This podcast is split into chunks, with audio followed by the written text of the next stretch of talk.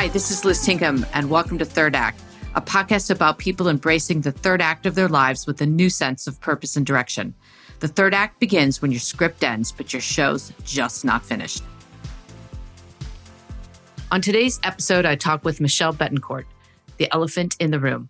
MB, as she likes to be called, is the executive chairperson of CoreLight Inc., an emerging leader in the network detection and response market.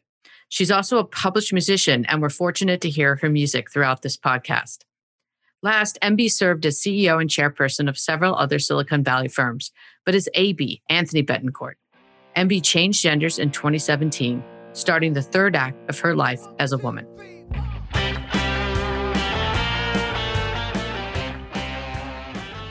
MB, welcome to Third Act. Thank you so much. It's nice to be here. All right. Well, there's so much to say about you and your career, which has been amazing. But I wanted to get right to it and let you tell your story. So, first, and I'm going to start a little backwards from where I normally go with these podcasts, but congrats on the role of chairperson of CoreLight. And because you just got that. So, tell us a little bit about that. What attracted you to the company? And what, if anything, beyond the normal chair role are you going to do? Terrific. Thank you for the question. Great question. Uh, first of all, I'm um, when I've I've had a 37 year career in Silicon Valley, running uh, tech companies, sitting on a lot of boards of different tech companies. And what I've what I've learned to look for is great product, a large market opportunity that has a lot of growth, and a market that has competitors in it because a single company does not make a market. And lastly, a world class team because that team can typically attract the the requisite funding to mm-hmm. make such a venture successful. So had, had all three for me, which I loved. And how'd they find you? You know, they found me through a headhunter, and this is this is interesting. I after I left my last role at Imperva as chair in 2018, and I transitioned uh, to whatever I am these days. I had given up uh, hope on going back to work. I, th- I thought, given what I sensed to be uh, a bit of a boys' network in the valley, and one does exist. And I was, you know, well, well, well hiding. I, I, I played a role in that somewhat. I thought I would not be allowed to get back in. Mm-hmm. So I was, I was getting a series of emails into my old Anthony account, and I'd, re- I'd re- return the call, and they'd be looking for Anthony Bettencourt. And I, I grew weary of saying, like, he's no longer here. He's left the building. I took his place. And this one, and, and, this one company, they, they, they knew, and, and it wasn't a big deal. And I remember the first hour I spent on the phone with Greg Bell, who was just stepping down as CEO to become head of strategy. Greg spent of the hour conversation, he spent 50 minutes talking about the company and the culture and why he doesn't see diversity and inclusion as a tick box. He wants mm-hmm. to do mm-hmm. something about it. Most of my guests are sort of the straight A gunning straight A students, and then the straight A's get them the job that gets them the career. But you're a college dropout. You dropped out of Santa Clara but that didn't seem to impede you at all. Well, it was it was embarrassing. I mean, I, like I was a great student in high school. You know, mm-hmm. I didn't I didn't drink. I didn't didn't touch any substance at all, and I was I was one of the boring library kids. But I was quite ill-equipped for college. My my parents, bless their hearts, they're both since deceased, but lovely, lovely parents. They um they wanted me to go to Santa Clara, and I was kind of preordained. So when I went there, I was a day student. We couldn't afford for me to, to stay on campus and I just I had a hell of a time trying to figure out even how to study properly. So I stopped going as a senior. Literally okay. just stopped going to classes. So. and then you you drop out, you get a job that you like, which leads to some early career success as a VP of sales. Say tell us about that. Well, so I, I was, you know, not being the sharpest tool in his shed at the time. I was going to get an English degree because I figured I could use that to do technical documentation, become a tech writer. And I thought, right. well, if I could ever make 40,000 a year doing that, how great. Well, I took the job and then I was promoted over and over and finally ended up in age 23 as a sales rep uh, in, a, in a great tech company that had just gone public. I was recruited by a competitor. And then after that, I was, I was a VP of sales at a startup by age 24. Wow. Yeah. Wow. And doing I, great. I didn't, and I didn't see it coming. Now, but I, I was doing fine, but I didn't know what I didn't know. And, and, you know, the good part about ignorance is bliss is you don't know what you don't know. The bad part is you don't know what you don't know either. Uh-huh. And so if, if I go back and think about what a, you know, how ill-equipped I was at 24, it was probably about as ill-equipped I was when I went to Santa Clara. Fortunately, I had the chance to work with really smart people and I, and I became, I observed how they operated. I observed how bad people operated, um, how decisions were made and I tended to pattern match pretty early, and that helped. Yeah. And you told me that even though you might not have been the best equipped student, you had incredible drive. Say more. Where did that come from? Well, my father, my, my father worked at Morton Salt. He didn't get a, didn't have a chance to go to university. In California or Mort, Morton Salt, yeah, in California, in, in okay. North California. And he, he stacked, you know, a 75 pound bag of salt would, would come down a chute. He'd lift it with his, you know, five, six frame and stick it on a pallet. And then when the, when the, the bags weren't coming, he would sweep the floors. And that's what he did. And I, I had a chance to work with him for a week uh, in a summer job doing this, but they also forced back x-rays, back x-rays and realized that my back could not really withstand that kind of work. I think it could have, but it, it, I just didn't get the chance. But I saw him at work for a week, never complained. And, and I watched him all the years of his life, even as he was dying of cancer, never really complained. Just the sweetest, dearest man. And when I and my mother did the same thing. She cleaned houses to put help us put bread on the table. And I, I, I, I could work as hard. I could work harder than everybody else. I might not be as smart, but I would outwork everyone. And that, that became my one claim to fame is I would take the worst jobs and outwork people.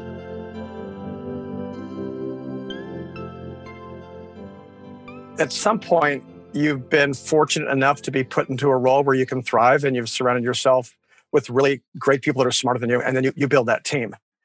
And then you get better deal flow. And so, yeah, I, I had great fortune getting my first VP of sales job, then the, the VP of sales at Verity when we went public and then the, the, CEO role there. And then when I was able to sell the company, um, you know, the, the, better opportunities continued to present themselves. Yeah, it's amazing. So you're CEO in your 40s as Anthony Bettencourt.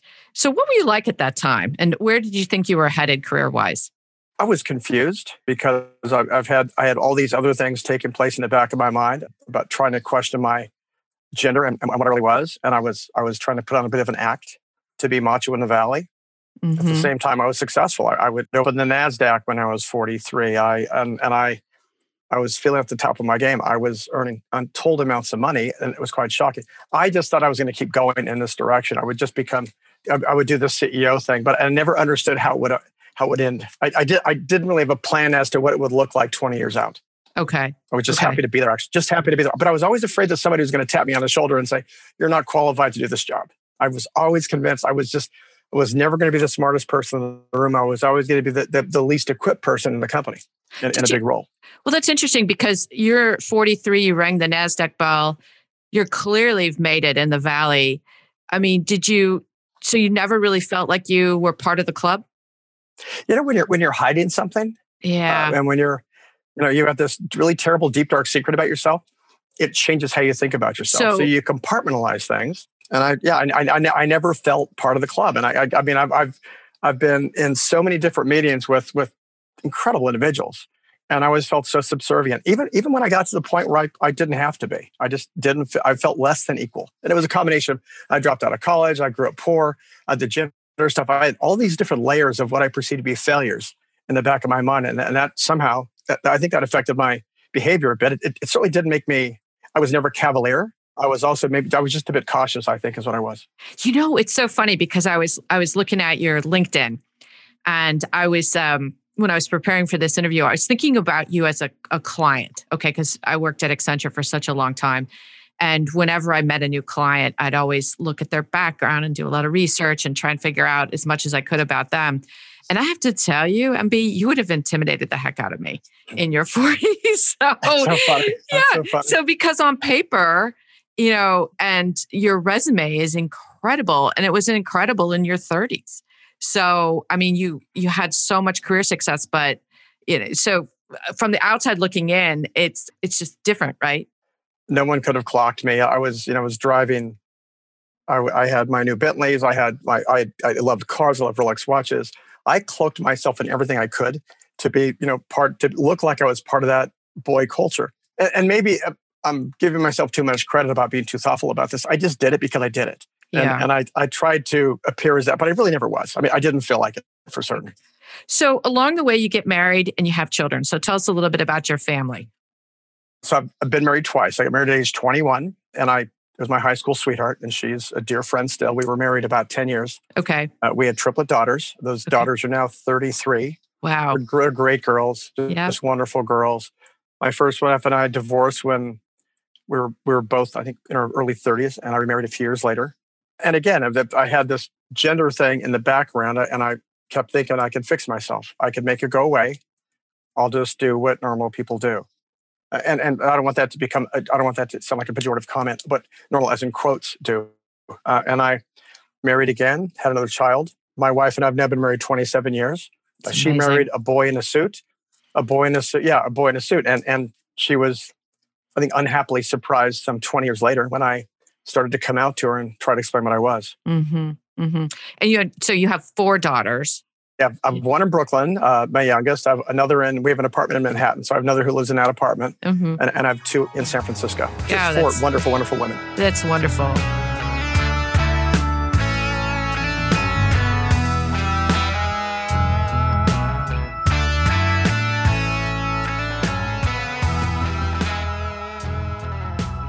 So you're continuing your success. So you're in your 40s, you're rising through different Silicon Valley companies, you're thriving, taking some public, being on different boards, but you're leading a double life. Uh, so say more about that. I, I'd say since I was about 46 or so, you know, I was 45, I weighed 235 pounds. I was traveling all the time and I looked like a very typical overweight tech company CEO. Mm-hmm. Um, when I sold my first company, Verity, at 46, um, and took a bit of a break, I put myself on a, a more rigorous diet. I, I, actually caught pneumonia because of, because of the travel craziness, but then used that, you know, dropped 20 pounds quickly and then figured, well, if I could drop 20 that way, imagine if I exercise and, then watch my diet. Mm-hmm. And I went from 235 down to about 170. Maybe, maybe four or five months, it was rapid. And then, then, I, then I thought that would probably be the limit. These days, I'm about 150. I exercise daily. I watch what I eat, and that's mm-hmm. about all that takes place. But I would go out at night and I, I would I would fly into a city. I would go to my room. I would shower. I would get all the, the body hair off my face and my body, and I would change and I would get as lovely as I thought I was, and I would go sit at the bar and work at night. Mm-hmm. And, and, and what happens is you you begin to experiment where you're safe. So New York was a great place for me to do that. I had a hotel that I loved, and I would go there, and after a while, everyone knew it was me because I wasn't trying to keep it a secret. Mm-hmm. And then I moved to a different. I was I would stay at the Ritz Carlton, Then I realized, boy, if I get Ritz and Four Seasons treat me like gold, and I realized that the, the better the place, the better the protection. But that, mm. but that double life was I would go out, I would meet people, I would talk, then I'd go back to my room, I'd take off the makeup and put the clothes away. And in the morning, I'd be back in a suit out at meetings again. Mm. And did anybody know? Eventually, of course, people find out because you, I, I became less protective of my privacy. I became a bit more reckless, if you will, on social media. And I remember when I had my company Coverity, I was in an elevator in San Francisco and I'd always ask my admins never put me in the same hotel with with with our employees, which sounded really really terrible to say, but I had to explain to her because I just don't want to be caught. Mm-hmm. And and I, mm-hmm. and I, saw one of my sales reps in the elevator, and he did see me. He didn't say anything until about six months later, but he did see me. But mm-hmm. yeah, and, and and the word gets out, and then then of course it becomes no matter how how good you feel about yourself. And again, in this situation, you feel very confused about yourself because you don't know what you are. Even if you felt lovely about yourself, it's there's still a a, a, tinge of embarrassment because all of a sudden you put yourself in a, in a situation that's, that, that causes or forces some kind of explanation. Mm-hmm. And your wife, did she have any idea? She never did and, until I told her. And, um, and we, we tried to work through it. And I, I didn't quite know where I was going to land. Um, and, and if you think about what trans, trans individuals, trans women, in my case, there's a big continuum. Uh, you could be on one side of the spectrum, you're maybe a little bit androgynous. To the other side, you may decide to go through a full process, as as did Caitlyn Jenner. And I didn't mm-hmm. know where I was going to land in that process, honestly. We ended up separating, and I moved to New York and, and bought an apartment and, and spent 18 months there trying to figure myself out, in fact. So while you're the CEO at Imperva, you fly to Argentina. Tell that story. Well, we had a we had a, we had an issue with the customer, and we had to get um, we had to get a, a contract issue resolved. And if we didn't, it, it could have caused a restatement for the company. And in public companies, if a restatement takes place, it is awful. Mm-hmm. Companies sued, there's class action lawsuits, people lose jobs, and, and, and the investors take a bath. And so while I was while I was dealing with a problem in Argentina, I had an activist investor who went to the board and said, you know, your your CEO is transgender, they're confused, they're not working hard. We're watching him on social media. And, and like an element of that was correct. I I was a little bit confused but I was working awfully hard and I was doing what I was supposed to do. At that point, the, the board was trying to figure me out. And I was, by the time I got back to New York, you know, 48 hours later, and I was having my phone blow up with, with, with messages from the board asking, why, why are you doing this? Why didn't you tell us? I just didn't. I probably didn't handle it well. They handled it as best they could, but it really it upset me. It upset me that, that my personal life had become a weapon against my, against myself. And so, what happens to your role there? Once everyone got past the shock value, and, and it was there was there was surprise and and not an inability to know what to do. We all agreed that let's just hire a president. I'll be CEO. Uh, I'll stay in my apartment in New York. I'll be go, I'll go to Tel Aviv every month as I do because we had 400 of our R&D staff there. But over time, I began to realize that's probably not the best workable solution. So mm-hmm. I was conducting a search. It's a public company. You don't want to, if you start conducting a search for a CEO, suddenly that's disclosable.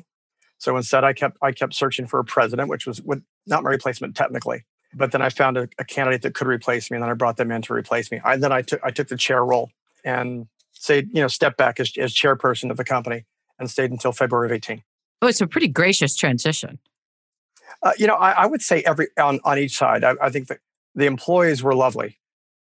I had so many moments with employees that were shocking to me um, because I was, in retrospect, I was really trying to sort myself out, and it must have looked very clumsy on the outside, but they were all protective. I remember I was with the sales rep, um, a grizzled sales rep. You know, tech sales reps can be, can be yeah. real bro culture, if you will. and, and, blue, we were in a blue jacket. Really, yeah. Oh my god! Oh, they're, they're central casting totally. Yeah. Oh, totally. And we're we're we're in um we're in St. Louis, inter, doing a deal with Enterprise, a car rental company. And we finished, we have a drink, and, and this guy, gentleman's name is Mark. And Mark said, So, what are you going to do tonight? So, I'm just going to go out to dinner. He said, well, Let's let's go out. And I said, No, no, I, am I'm fine. I'll. And I, I, kept trying to, to get him to not bother me because I want to go out alone and I want to dress up and go. And he finally pulled me aside and said, Look, I know what you're going to do. I want to be with you to make sure you're okay. Oh my and gosh. I, that, How lovely. And you'd never, ever, ever expect that to be said by him. But I had so many of those moments. And then on the flip side, I, you know, I had the board putting subtle amounts of pressure on me. But my, my mantra inside became, I, I can't, I'm, I'm going to be a spectacle and, and I, I shouldn't use, you know, this shield of Imperva to do this because that was a company at the time I was CEO of, because that's just, that's just wrong. I, I, I, can't, I can't harm the company by, by wanting to be me. I've got, mm-hmm. I had to draw my own line. And so I stepped down. Company was wonderful. I stayed on the board until Feb 18. It was my plan, my team, and the company was uh, sold uh, in, a, in, a, take private transaction that I'd begun in the process, uh, went for $2.1 billion in October of that year. Wow. So, so, it was a wonderful, wonderful ending for the company. And, and, and my stepping out of the company gave me a chance to figure myself out. And it did take a while and it was probably had very ugly moments, which thankfully are gone now. So you've always been creative, you've been a musician. And it's my sense that your ability to sort of write music helped you through that period. Do you have that wrong? Tell us maybe a little bit about your creative side. So, you know, when I, when I was 45, we, I sold this company, Verity. I had always been a drummer, took one lesson, so I, I wasn't that good. But I decided I could be good if I worked harder, and I formed a band. And you know, we in, in tech we do it a certain. Remember, I remember I had the band uh, assembled here at my house in Pleasanton, and we were starting to talk about what we are going to do and what kind of projects. We do write our own music, and our lead singer was a member of the Grammy Academy. You know, the Grammys were five months away, and I said, "Fine, let's let's let's do a record." And he said, "No, it doesn't work that way. You got to write music." I said, "Exactly. Let's count backward. Mm-hmm. Let's how long does it take to, to press, mix, master, etc." And we actually we did a we did a, an EP, and then followed up with an album. We ended up opening for Journey, Def Leppard, Foreigner, UFO, bunch of bands. Unbelievable. That was called Zen Vendetta. I love the name, Zen yeah. Vendetta. Uh, but but very uh, Stone Temple Pilots, you know, harder, harder rock sound. And I'm not, I wasn't that kind of a drummer, but I became that. Mm-hmm. And then mm-hmm. in 2018, when I was in New York, I had, I had all this angst about myself, started writing poetry. And my wife and I were trying to reconcile. Uh, we went on a trip together to Machu Picchu and it was for the most part good, but I was probably a bit moody there. And you know, on the last couple of days, I just started writing and I, I went back to New York and I I'd, I'd, taken one guitar lesson. I'm, I'm, always good at ticking the box with one lesson, it seems. And, and my, my guitar instructor, Hendrik Helmer, was he, he, had been teaching Rocco Ritchie, you know, Guy Ritchie uh-huh. Madonna's child yeah. guitar. And, and, and, and uh, Hendrik was, would do st- session work with Carly Simon and Bill Withers and had a studio. And I, and I remember playing him a recording of a song that I wrote and I sang into my phone in Peru. And he said, my, he got his guitar out and we went to the studio and recorded it. And it turned wow. out to be great. So we just kept, we kept going. We wrote eight songs in four months in the studio, recorded them, mixed and mastered and produced. And, and we were we had Tommy Mandel, who was Bryan Adams' keyboard player on the music. Tommy's phenomenal; he's just wonderful human. Uh, Mike Visceglia, who was Suzanne Vega and Cyndi Lauper's bass player, and, and they, they were all, and so we had the best world class musicians on the record. I'm not a vocalist, um, so I did the drum tracks, I did the vocals. Okay, so if I want to put this in the show notes, where would we find that music? New Normal, uh, Michelle Bettencourt on YouTube. It's on Spotify. It's on YouTube. Got it. Eight songs. I really love it. It's it's Tom Petty, Lou Reed kind of influences, and I, I don't think I have the any, any fuel in me to do another one because it was a very angsty period. But I'm glad I got it out.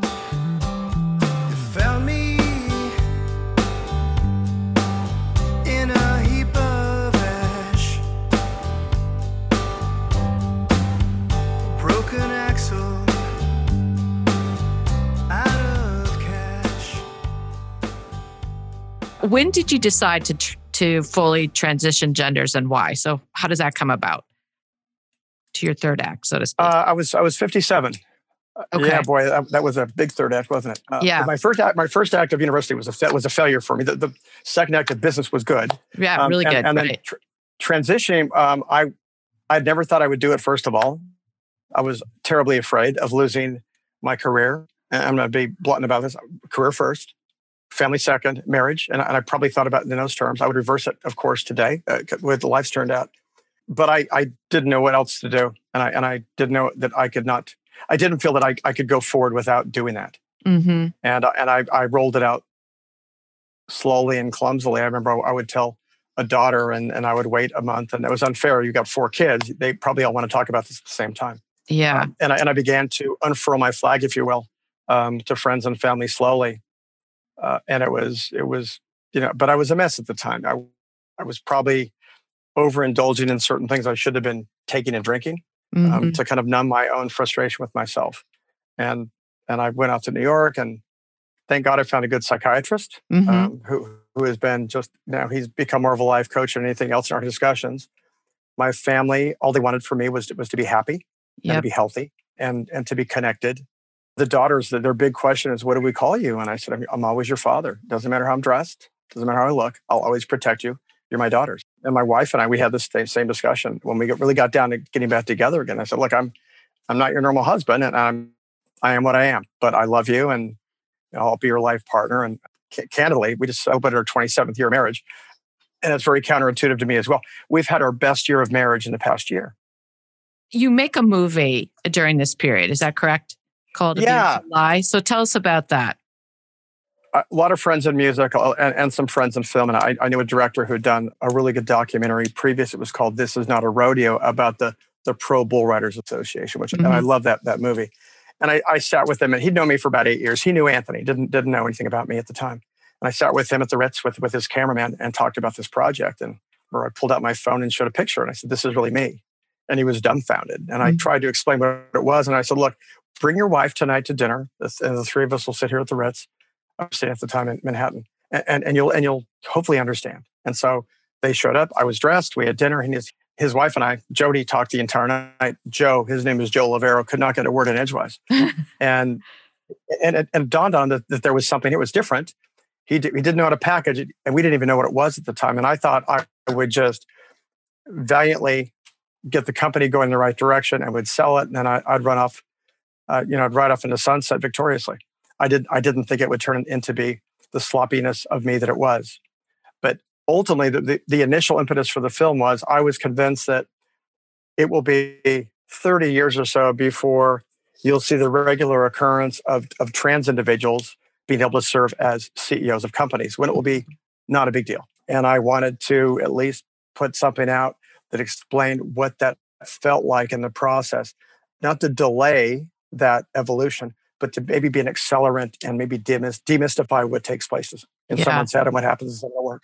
That's so cool. So, so, yeah, and you have this production company. He said, she said that produced the movie. Are are you doing anything else with that? You know, it's a, I'm right now. Um, I'm working with two production companies in Southern California. We've got the actors lined up you know, we're, we're looking for a showrunner and we're hopefully going to get it funded as a scripted TV series. I like to think of it as a, of a if you if you could take you know the best of Succession, a little bit of the glitz of Billions, and and and some of the relative Transparent. I, I want it to be kind of the, the compendium of those three. Are you working to write that show? Are you written it? I'm a, we've got the pilot written and we, have got the treatment for the first year. If anything, I'm, I serve right now as a technical consultant on the got project. It. It's, it's my life right story, but I, I'm very much involved with, with the actors and the, uh, and the producers, which is nice. We'll see where that goes. I know nothing about that, that piece of business. I'm much better when I go back to tech because at least I know, how to do stuff there. Okay. Well, I'm going to come back to that in a second, but one last question. Are you allowed to say who's playing you in the show? I shouldn't because I, it would it, it, would preempt it would preempt. Okay, I, am going to pass. we'll come back. We'll come back for your fourth act, and we'll talk yeah. about that. How's that? No, I can't you wait. Deal. That sounds good. You can't wait. So I want to go back to tech uh, and your second act and your professional fears about uh, transitioning genders. I d- did those fears pan out? I was used to a Silicon Valley that was where I remember being in meetings and one of my boards, uh, I wore a, you know, kind of a black t-shirt, a little vest, didn't have earrings in, but I wore, you know, I was wearing black skinny jeans, women's jeans, typically reds, Tod's patent leather women's shoes. Mm-hmm. And it was just me. And I came into a board meeting and, and one of the investors, really well-known person in the Valley, I will not say his name, made a comment and it was, Anthony, you're not turning gay on us, are you? Interesting. that was said a dec- that was said a decade ago in a board meeting. And, and, and decade and was, ago. Company was okay. decade ago, and, and everything was going great. But but that was I was hearing those kinds of things. So you were Anthony when this happened. I was, and, and I I just kind of brushed it off and, yep. and, and, left it for what it was. But at night I would go as Michelle, and I remember another maybe um, four years ago being at, at, the Four Seasons in Palo Alto at the bar, and I was as dressed as I wanted to be. I was me. I had a meeting. Uh, I had a a board meeting at Imperva, so I spit that out on that side. I went down to the bar, and there are these three folks in suits, a woman and two men. And I sit down, and within 30 seconds, they're telling transgender jokes. And I and I, I, I don't know how to react to that stuff. I, I used to react with anger, and anger didn't mean me responding to anyone, um, but just I would just walk away. So I went up and I showered, and I slipped my hair back and came down in my jeans and black t-shirt and had a drink and got on with my night. But I was expecting that. So I, I, was so convinced that my any any return I had to the valley would be met with snickering and jokes behind my back. And like I'm, I'm sure that takes place. I, I, I don't look for it. Uh, you know, I think a part of this is if you, you find what you're looking for. If, if you're convinced people are making fun of you, then you're going to find that. And if you're if you're convinced though that people are going to take you seriously and treat you for how you want to be treated, you're going to find that too. I'm finding the latter. I, I find it with my board. I, I find it with my employees. Um, I find it with other investors, of, of which I'm talking to um, other board opportunities that are coming my way. I'm very fortunate because I've got this great CV in my back. And so mm-hmm. I feel mm-hmm. like, okay, Anthony, I, I, I, took Anthony's career, I took his resume, I took his bank account, and I took his family. What I ended up with. And, and, and very lucky to be able to do that. And I think in an odd sort of way, people kind of understand that. They, they, get, they, they get past the long hair, bit of makeup, whatever I do, but it's you know after a few minutes of conversation I, th- I think whatever preconceived notions they had coming in tend to melt away pretty quickly you would be the only person that I've ever talked to who would have a perspective on whether you get treated differently being a woman in the boardroom or as a CEO than being a man. I think I'm, I'm treated a little bit differently. I think I think people uh, are more gentle with me only because they're like they're, they're everyone really does try to lean in and use like I prefer the pronouns of she and her. Okay. And everyone at work is trying to do that. And and the few times you know I've, as exec chair, I have I had taken a, an interim role to help shore up a, a gap in the company. We needed someone to run sales and, and worldwide revenue, and so I stepped in for two months to take on that role. And that and I'll I'll be out of that role in November nine. But it's been great. We're having the best quarter in the company's history.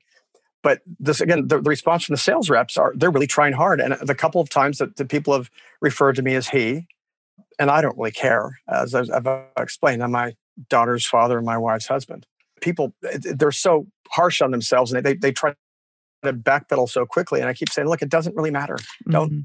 My dear friends I've known for ages, if I've got a grandfather clause. If they want to call me Anthony, fine. If they want to call me AB, that's fine.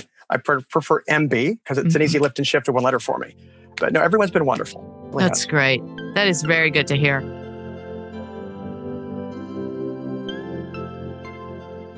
One of the things I find so remarkable about your story is your courage to transition genders after such a high profile and successful career. And, you know, one of the things I think about is you know, so many of us fret about exposing our personal lives at work. So I think about my own when I decided to, and this was a while ago, when I decided to have the third kid. Like people, I was so nervous. People like, well, wait a minute, you know, how can you have three kids and still do your job? I mean, two was really pushing it. Now you're having three. Or even recently, if you, you know, I was following the Amy Coney Barrett Supreme Court um, hearings, and not, you know, and not to make any comment about her, but just, you know, all the rhetoric about, oh my God, she has seven kids. How can she possibly do that? Right.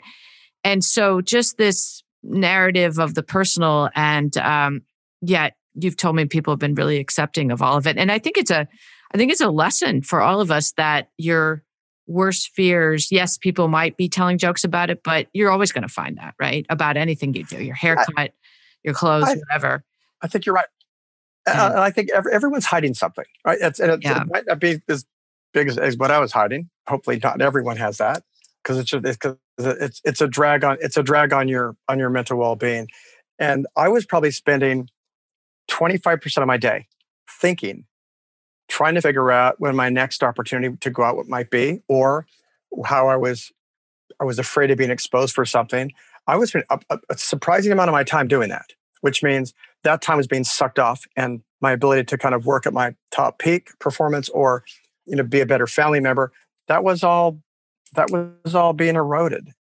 I feel at this point, my command of work is as good as it's ever been. I think it's better. Um, my thoughts are clear. I'm not, I'm not obfuscating. I'm not trying to be what I'm not. So it gives me time to kind of focus on what's most important. Yeah, and with tech, so you're the chairperson of Corelight. Do you see yourself? What else do you see yourself doing going forward with your career?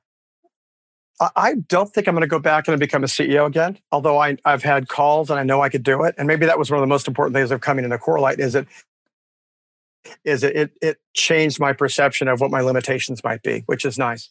I will definitely stay on the Corelight board. I think this is we'll get this to a to an IPO in, in hopefully four or five years, and I think there's other board opportunities that, that'll, that'll take advantage of as well. I, I, don't see myself doing a whole lot more music. Um, that's kind of not my thing. Okay. Uh, these days, I, I travel 300,000 miles a year on United. And so my, my wife and I have, have discovered, you know, the enjoyment of binge watching television late at night. It, I think we all have, right? Yeah. And I love being home with the dog. And so I, I my, my, my desire to always be out and, you know, enjoying the nightlife, that, that's gone away. And I, cause I can wake up in the morning and be me. I, I don't have to go out to be me. I don't have, I don't have to change a darn thing in the morning. I just wake up and I'm me. That's and, and that's just shifted everything. I've, I've an amazing amount of contentment these days, those days of my life.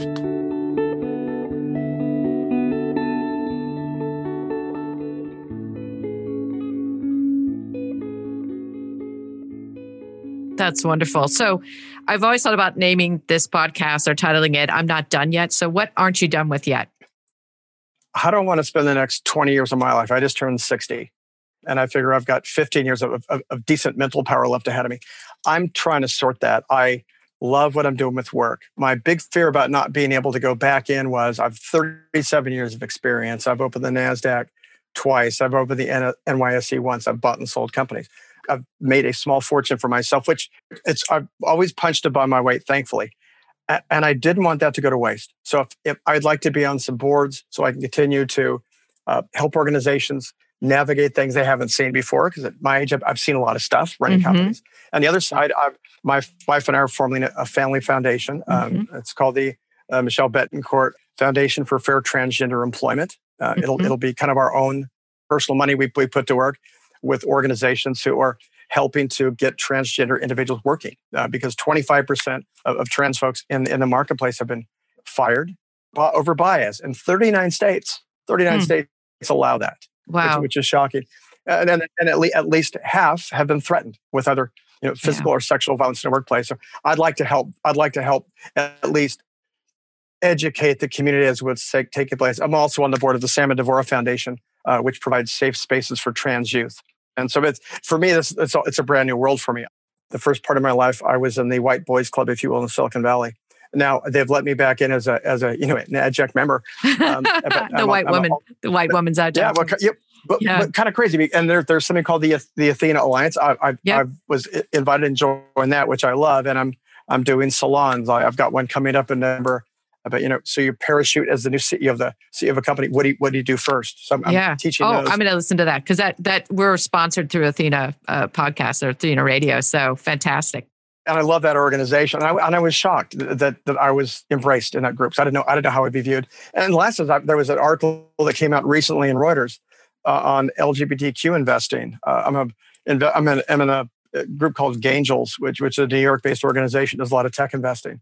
Uh, and, and I was uh, kind of featured in a, in a pretty decent article on Reuters. So I'm now straddling three communities. i have mm-hmm. got the, the, the white boy community, which I'm not really a part of anymore, but I've got honorary the women's organizations, which I'm so happy. Yeah, but but women's organizations so happy to be an, an LGBTQ. So these are all new things for me, and I, I don't I don't have a plan yet as, as how it will all tie together. But these days, I'm really really happy, and I'm nice to be focused on doing the right things for once. I have to say, your energy is coming through my earphones. It's so palpable. It's wonderful. My sense is you're going to pack your 37 years as the white guy into the next 20 years as MB and probably deliver even better results. It's, a, it's just such a great story. And if I can put a pin on, can we have you back? in season two with your next act because I just I can't wait to see what else and hear more about what you're going to do. I would so love that. Oh yeah, uh, we will we'll have to. So tell me, tell our listeners where can we find you online, MB? I'm on Facebook. Um, okay. uh, just uh, Michele Bettencourt, uh, M I C H E L E, and then Bettencourt, B E T T E N C O U R T. Yep, and we'll put this in the show notes. Uh, okay. Terrific. I'm I'm on Instagram. It, it's it's the Countess only because I I've, I've lived in the Upper East Side there, and I I do look like a, a very proper Upper East Side female. Okay. and and it's like the Countess NYC uh, on, okay. on Instagram. Great. And then, and then, the email address, if anyone wants, is, is Michele Bettencourt at yahoo.com. Great. Okay. Well, thanks so much for being on Third Act, and we look forward to keeping up with you. Thank you so much for your time. Have a good day. You too. Bye bye. Thanks for joining me today to listen to the Third Act podcast. You can find show notes, guest bios, and more at thirdactpodcast.com. If you enjoyed our show today, please subscribe and write a review on your favorite podcast platform. I'm your host, Liz Tinkham. I'll be back next week with another guest who's found new meaning and fulfillment in the third act of their life.